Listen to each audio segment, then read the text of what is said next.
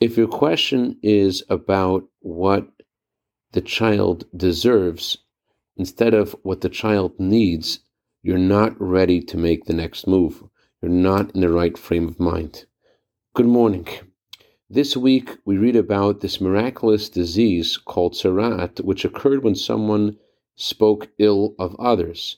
The Torah says that the only person who could diagnose this disease was a Kohen, a priest.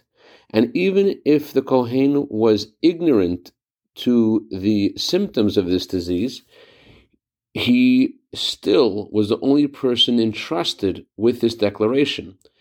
A Chacham, someone who was proficient in the details of the symptoms of this disease, would tell the Kohen to declare whether this person had indeed contracted this disease or not.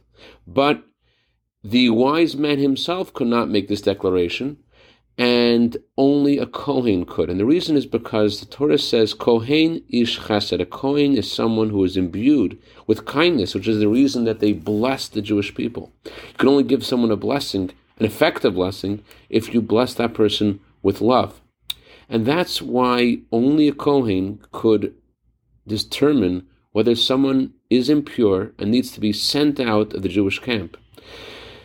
Only someone who cares can give the right answer. And only when you're in a situation that you really care about helping your child can you be sure to discipline them correctly. The Hebrew, the English word discipline actually originates from the Greek word which word which means to train.